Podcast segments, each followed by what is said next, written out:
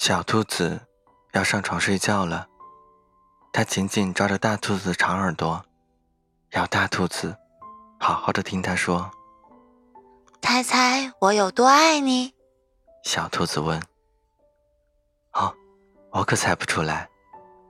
大兔子笑笑的说：“我爱你这么多。”小兔子把手臂张开，开的不能再开。大兔子有双更长的手臂，它张开了一比，说：“可是我爱你这么多。”小兔子动动右耳，想：“嗯，这真的很多。我爱你，像我举得这么高，高的不能再高。”小兔子说：“双臂用力往上撑举。我爱你，像我举得这么高，高的不能再高。”大兔子也说：“哦。”小兔子想：“真糟。”它又比我高。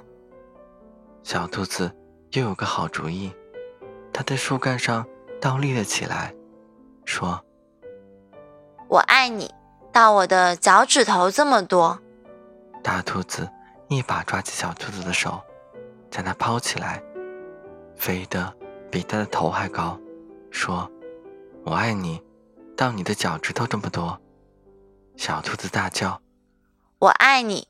一直到过了小路，在远远的河那边。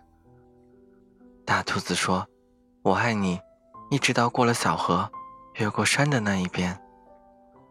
小兔子想：“那真的好远。”它揉着红红的双眼，开始困了，想不出来了。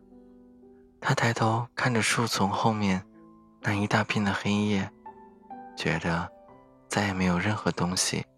比天空更远了。大兔子轻轻抱起频频打着哈欠的小兔子，小兔子闭上了眼睛，在进入梦乡前，喃喃说：“我爱你，从这里一直到月亮。”那么远。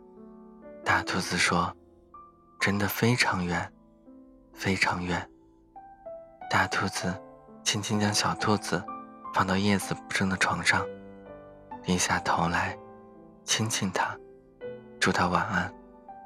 然后，大兔子躺在小兔子的旁边，小声的微笑着说：“我爱你，从这里一直到月亮，再找回来。”